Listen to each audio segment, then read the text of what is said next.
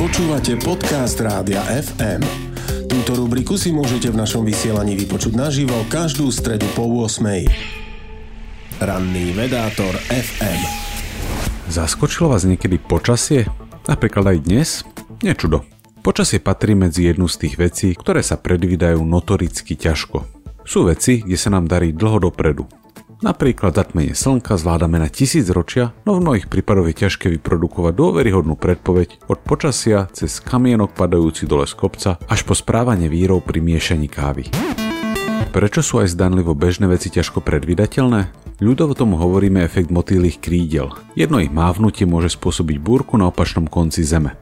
No dobre, je to trochu preháňanie, no demonstruje pointu, že drobná zmena v stave systému dnes vie preraz v obrovskú zmenu o týždeň.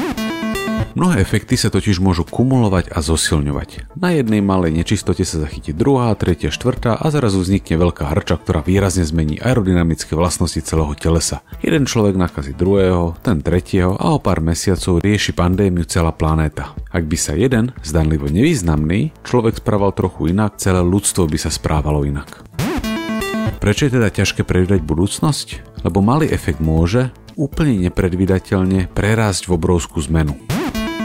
Niečo predsa len predvídateľné je. Čím viac je motýlov, tým väčšia šanca, že jeden z nich vyvolá búrku. To je, myslím, podstata dobrých skutkov. Väčšina z nich asi nezmení svet a za chvíľu sa na ne zabudne, niektoré však napriek zdanlivej logike svet zmenia. Či už ten náš spoločný, alebo svet jedného človeka.